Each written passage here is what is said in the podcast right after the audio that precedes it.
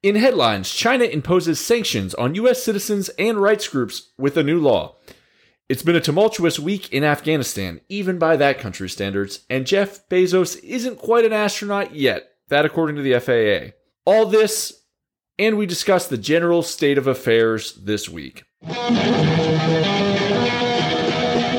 Welcome to American Dispatches, where we discuss foreign news being reported about America and our interests around the world. No tabloid drama here, just real stories that often impact everyday citizens like you. I'm your host, Vic. I've traveled over 100 countries, been a magazine contributor, hold an MBA and a BA in international relations.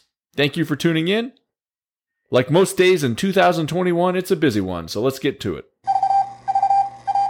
First up, headlines China sanctions Americans, some high ranking Americans, as a matter of fact, as well as international rights groups. This comes as Beijing announced they will be placing sanctions on former U.S. Commerce Secretary Wil- Wilbur Ross under a new law passed just last month. They're calling it the Anti Foreign Sanctions Law, and they're considering it reciprocal counter sanctions.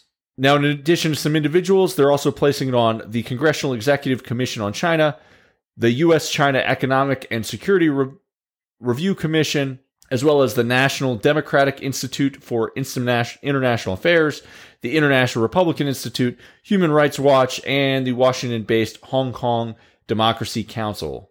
All this comes as Deputy Secretary of State Wendy Sherman is due to visit China this week in a bid that I'm sure both sides will hope reduces tension. All right, Afghanistan, a curfew has been imposed throughout most of the country as the Taliban has been gaining a foothold towards. In a statement, the Afghan government said the curfew was, quote, to curb violence and limit the Taliban movements. A night curfew has been imposed in 31 provinces across the country, except in Kabul, Panjshir, and Nangarhar, the Interior Ministry said in a statement. The curfew will be effective between 10 p.m. and 4 a.m. And although the Taliban has been gaining some traction, not all is lost yet. The government reported to have killed over 260 Taliban fighters this past week. Now, those numbers could be conflated, but even with conflated numbers, there's some element of truth to the fact that they had some victories. Also, the country is mobilizing on a mass scale not seen in years as the Afghan government has called upon local militias and individuals to volunteer to fight the Taliban. This comes as neighboring Tajikistan is preparing to take over 100,000 Afghan refugees. The former Soviet Republic was building two large warehouses to store supplies for what they're preparing as an onslaught of refugees across the border. The Wall Street Journal is reporting that the U.S. military is pre- preparing to house as many as 35,000 Afghan interpreters and family members at two American bases, both in Kuwait and Qatar.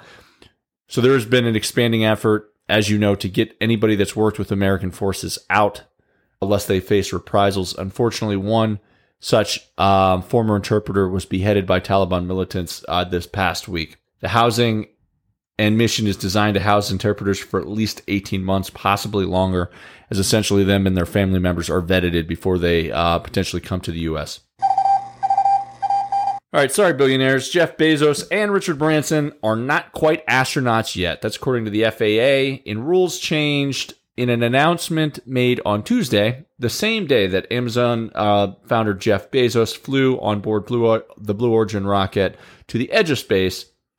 They announced that to qualify as commercial astronauts, spacegoers must travel 50 miles, which they did above the Earth's surface. Bezos did that, and Branson did this in a different endeavor However, they said, altitude aside, the agency does not consider them astronauts until they have, quote, demonstrated activities during flight that were essential to public safety or contributed to human space flight safety. What exactly counts is, as such, is determined by the FAA. So they're keeping it pretty open ended. Are the general state of affairs this week? Look, guys, the world is continuing to change at a rapid pace as many Western countries continue to somewhat emerge from COVID. Meanwhile, much of the developing world and Australia have seen major spikes. China's economic growth slowed slightly, weighed down by raw material costs and new COVID outbreaks that have forced subsequent lockdowns there.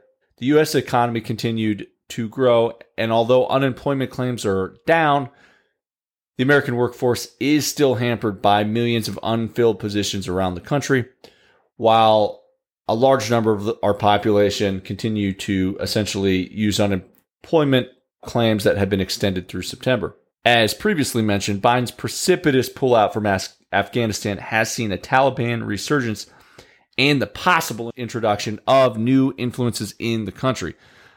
Chaos has continued in Cuba, and even Mexico will be sending its Navy there to offer humanitarian assistance. This may be the best opportunity in 60 years for the U.S. to intervene. The Summer Olympics opened in Tokyo, and like domestic sports, woke athletes and advertisers saw this as a chance to push their narratives in an otherwise what's supposed to be a politically neutral event. Notably, many of the U.S. women's soccer team kneeled during the national anthem and uh, kneeled again and took the field in Nike made Black Lives Matter attire, only then to be demolished by Sweden in a 3 to 1, 3 to 0, excuse me, bout.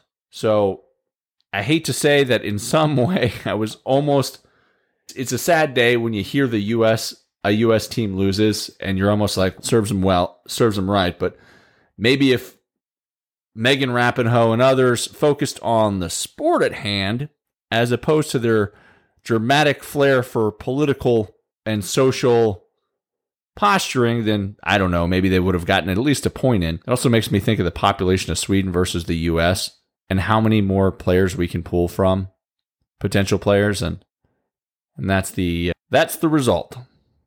But anyway, hopefully we don't see as many woke athletes in in anything new. And that's all we have for today, folks. As always, the world is an exciting, badass place. Stay informed. You can do so by tuning in here on Apple or the Google Play Store.